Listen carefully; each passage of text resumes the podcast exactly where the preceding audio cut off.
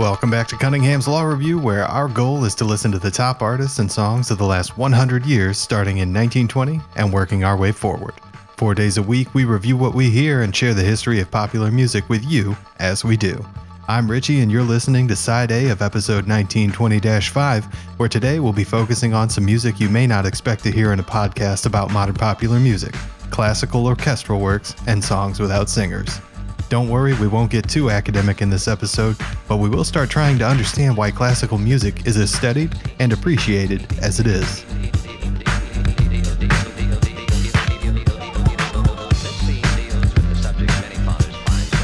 Today we feature a few different artists Chopin, Jascha Heifetz, Rachmaninoff, Ted Lewis, and Joseph C. Smith. These composers, artists, and performers all worked in and around orchestras, but that word has a very different meaning between them. First, we have Chopin and Heifetz. Chopin won't be someone that we'll be focusing on much in this episode, as he had been dead for 71 years by this version's publishing, but he did write our first song, Nocturne in E flat major, opus 9, number 2. So, I don't know about you, but having only been in the world of classical music for about two minutes so far, I'm in need of a dictionary, so let's break that down. First, a nocturne is a piece of music that's supposed to make you think of night, or to have been inspired by night. It's like the word nocturnal, so that one's simple enough. Similarly, the key of E flat major is given to differentiate it from other nocturnes. Then, because it's absolutely possible that Chopin liked writing nocturnes in E flat, and that this could be one of many, we have an opus number that tells us when he published the piece relative to the rest of his works. Opus literally means work, and in this case, we're listening to opus number 9, which was a collection of three nocturnes published at the same time. This is the second of those three, and thus named number 2. Clear as mud. Unfortunately, there are no opus police enforcing these standards, so they can be a bit more loosey goosey than you might think. For example, Mozart doesn't even use them, instead, going by K numbers named for the initial of the man who catalogued Mozart's music, Köchel. Haydn is another exception, whose pieces are prefixed with HOB for Hoboken, who catalogued Haydn's music. It is certainly a minefield, especially when you consider that if a musician has already been fully catalogued, but then a new piece is discovered, it will mean either reordering or appending the opus system somehow. Even worse, certain composers like Antonin Dvorak would sell new material with older incorrect opus numbers to skirt contracts, and vice versa, his publishers were known to give him high opus numbers as a new artist to make it seem like he'd been around for a while and was more established. With all that, we can understand that as we listen to Chopin's Nocturne, we can try to supplement the listening experience with imagery of night, dark, cold, moonlight, silvery paths, and things like that.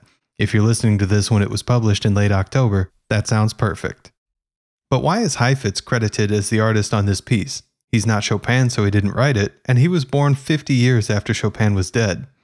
What Heifetz did do was make two major contributions to this version of the Nocturne. First, as Chopin wrote the piece for piano, it had to be rewritten for violinists to play, and this version is the way that Heifetz arranged it for violin.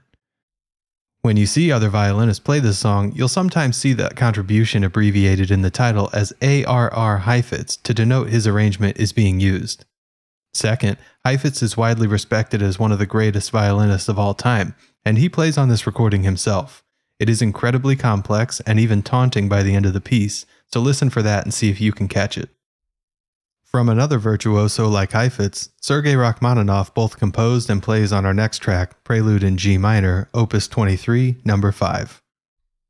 Rachmaninoff was born in the Russian Empire like so many immigrants to the US were at the time, but unlike them, he was a member of the aristocracy and ended up growing up there until he was an adult. He attended the Moscow Conservatory, was conductor of the Bolshoi Theater, and vice president of the Imperial Russian Music Society. He held this latter post until he resigned over the dismissal of one of the Music Society's employees who was being fired for being Jewish. When the Russian Revolution of 1917 happened, Rachmaninoff's home was confiscated, and he was forced to work as a civil guard and a member of the Communist Party to survive. Upon receiving an offer to play piano in Scandinavia, he fled Russia under the guise of leaving for work, eventually immigrating to the United States where he would live until his death in 1943. Interestingly enough, Chopin had a large impact on Rachmaninoff, who, like Chopin, wrote preludes meant to stand on their own as individual pieces of expression, rather than as previews of larger themes that would be more common in the Baroque or Romantic period. Our next performer, Ted Is Everybody Happy Lewis, wasn't born in Russia, but he did end up marrying a ballerina. Lewis was born in Circleville, Ohio in 1890, and it's obvious at the outset of listening that he is one of the first musicians in our journey so far to be playing New Orleans style jazz. While Lewis's certainly wasn't the first jazz band in reality, he and his competition from the original Dixieland Jazz Band were some of the first recorded jazz in this style, and would have been responsible for exposing most of America to the sound for the first time. Definitely listen for that, and his clarinet playing, especially in Blues My Naughty Sweetie Gives to Me. Joseph C. Smith, our final artist, was born in Sag Harbor, New York in 1883 and was professionally playing music by 1899 at the age of 16. By the time he recorded this version of The Love Nest in 1920, he'd been the resident musician at the Plaza Hotel in New York for six years, where he would play dance music for the hotel guests and at parties. We just listened to The Love Nest with words in episode 1920 2, where John Steele sang it. So to hear it without lyrics might be jarring, but this was common in 1920 for bands to play popular music without their lyrics. Well, this has already been a much longer intro than normal, so let's get to the music already. If you're not already listening to this part of the podcast through the Spotify playlist, it's highly recommended that you look the show up on Spotify by searching Cunningham's Law Review. On our Spotify page, you'll find a playlist that features this, the side A of the podcast, each of the songs we'll be listening to for today, and side B of the podcast where we recap the songs we've heard and review each one on their own. Today's playlist is posted on Spotify under the title Cunningham's Law Review 1920 5. You can also find the link to the playlist on the Cunningham's Law Review subreddit at reddit.com slash r slash Cunningham's Law Review. We want to know what you think about our reviews and the music we're hearing, so make sure to join us on the subreddit or leave us an anchor voicemail. That's all for side A of episode 1920 5. We'll see you for the reviews after the songs on side B.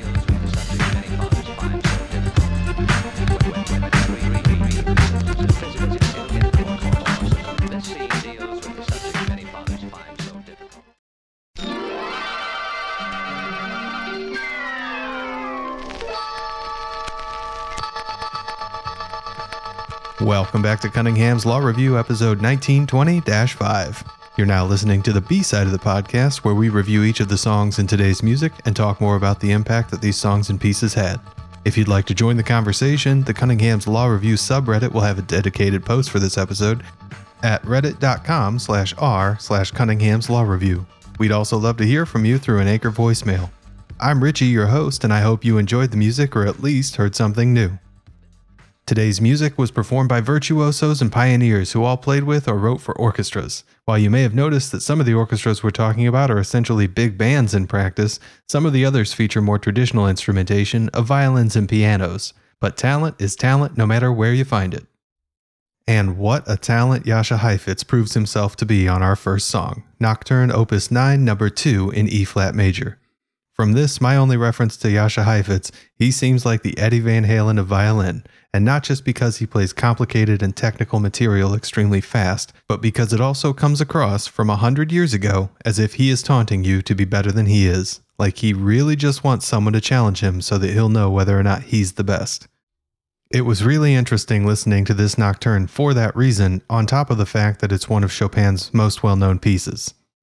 For authenticity, the nocturne receives a 4. Heifetz arranged this version of Chopin's Nocturne, and in putting his own spin on it, he not only challenged other musicians to keep up, he maintained an incredibly sweet and sumptuous tone. Were this a Heifetz original, I think it would have been a 5. This also ties into the piece's innovation score of 4, since he pushed his violin hard and pulled it off. For catchiness, the song earns a 3, because as classical music can sweep you up and take you somewhere, its structure makes it much less likely to get caught by a hook. There are phrases in the song that repeat, but not in a way I found to be engaging after it was all over. For mastery, though, Heifetz earns a 5. He is truly impressive not only for his technical skill, but also for the emotion with which he plays. Importantly, he is somehow extraordinarily romantic, but not melodramatic or schmaltzy, a scourge for many of the songs of this era that Heifetz rises above. Finally, for artistic statement, Heifetz's Nocturne receives a 4. While part of his artistic statement was that Chopin should be played by violin, the other part was him saying, and this is how it's done, earning him and the Nocturne a total score of 20. It's interesting to know that Fritz Kreisler, who was another master of the 20th century violin, said, we might as well take our fiddles and break them across our knees after hearing Heifetz play for the first time. I imagine there were and still are a lot of guitarists who feel the same way about Eddie Van Halen. As a side note, I like classical music, but I'm a layperson. I don't have any formal education in it, but that's how most listeners are always going to be. One of the ways I've found that I can enjoy classical music most is by using it as guided meditation. I try to clear my mind and let the music paint imagery and stories in my head. You don't let anything but the music control your imagination, and by giving over to it, I'm able to both relax and enjoy the music for what it is rather than what academics understand it to be. If you've never liked classical, give that a shot and you might find it more engaging. When I let my mind wander to Rachmaninoff's prelude in G minor, I found the opening chords to be very harsh. They pulsed and drove, and it felt like they were in control of the direction of everything.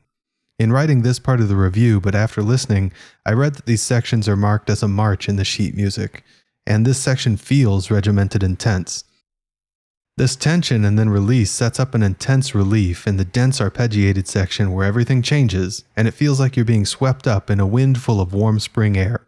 It's like falling in love amid times of war. Interestingly, Frank Lloyd Wright is known for doing this in architecture, where when you would enter one of his buildings, you would be in a more tightly confined space like an alcove or a hallway that would then open up into a much wider and bigger space with a tall ceiling. It was supposed to be like walking through a dark tunnel and then emerging into a bright sunny field. And that's how Rachmaninoff's Prelude made me feel. Like Heifetz's Nocturne, Rachmaninoff's Prelude earns a score of 20 overall, and does so in the same way with scores of 4 in authenticity, innovation, and artistic statement, but a 3 in catchiness and a 5 in mastery. Of special note, I really enjoyed the sweeping tempo changes in the middle section. It was as if time was changing speed, going slower and faster in bursts, like we were traveling near black holes that change space and time as you get closer. Like I said, I let my mind wander. One of the things I enjoy most about famous classical pieces is that they're almost all out of copyright, and many other modern masters have played this piece, which we can then compare to Rachmaninoff's version. Differences come out quickly, and it's obvious when you listen to other interpretations that there's something special in Rachmaninoff's playing, it speaks to you more clearly and is less an interpretation of music than a statement through music itself. Now, moving on to Ted Lewis, we can acknowledge that he does one thing really well, and that's assimilate other people's styles into his playing in a way that makes it seem like he really understands them. It's a real skill to be able to play what others develop over a long time as if it was your own, but Ted Lewis was able to manage it. Blues My Naughty Sweetie Gave Me is a wordless tune and doesn't seem extraordinarily bluesy, but by now many songs that we've listened to don't struggle too hard to differentiate the two. This song receives threes across the board as it's an average performance of a decent song. Ted Lewis did us a huge favor though. He re recorded this same song in 1926, and in that version, which is on Spotify under Ted Lewis's album Wondering, you can really see what a quick study he is of the developing jazz styles that surrounded him. That version features much more interesting overlaps in the solos, which is a hallmark of New Orleans jazz, and even more so features muted trumpet, which is usually attributed to King Oliver's jazz band and first recorded in 1923. That Lewis was able to amalgamate these new styles so quickly and effectively make a big difference in his score, and that version, were it to have been recorded in 1920 and beating out King Oliver for that mute horn innovation, would have received a 19. Lewis's next track, I'll See You in CUBA, would be a lot better if it had lyrics, since the whole point of the song is the pun in the chorus, and the artistic statement of the verses against prohibition is lost when you remove the lyrics.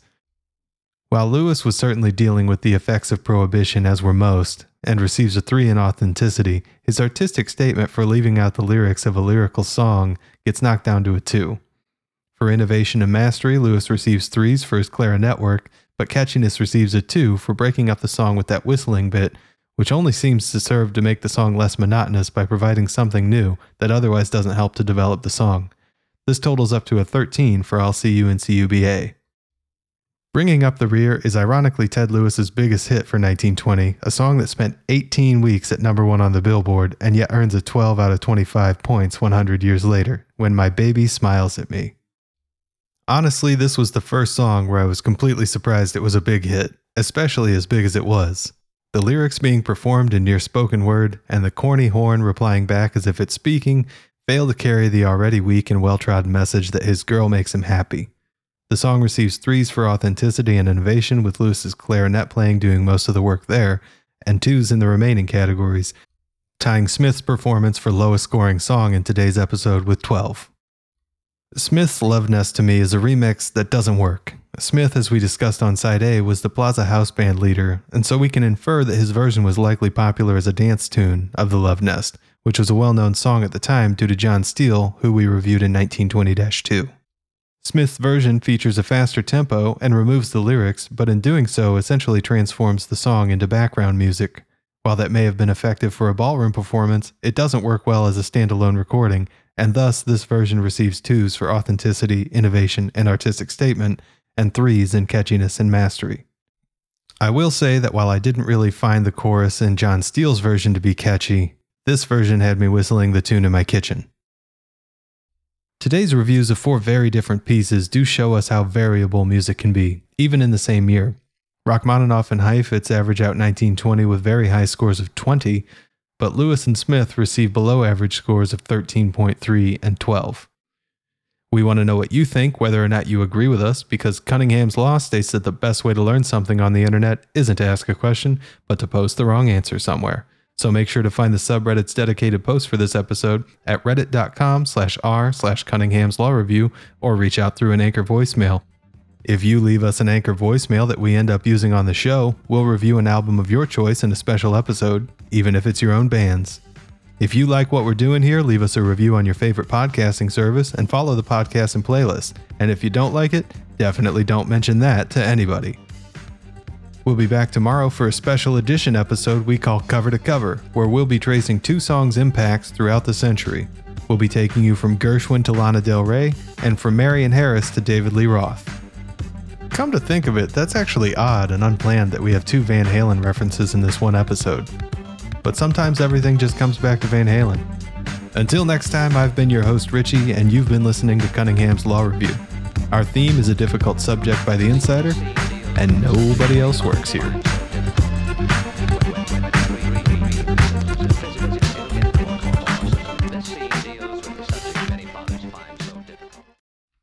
Hey everybody, Richie here. We record these episodes in advance due to our rapid publication schedule, and the day after we recorded this one, Eddie Van Halen passed away, having lost his battle with cancer. As we review the artists of our past, we can always stop to recognize the ones around us that make our life better and brighter now. Eddie's innovative style, love of music, and dedication to performance created joy in the hearts of so many. And from Cunningham's Law Review, we say thank you. May you two hand tap the hell out of your harp.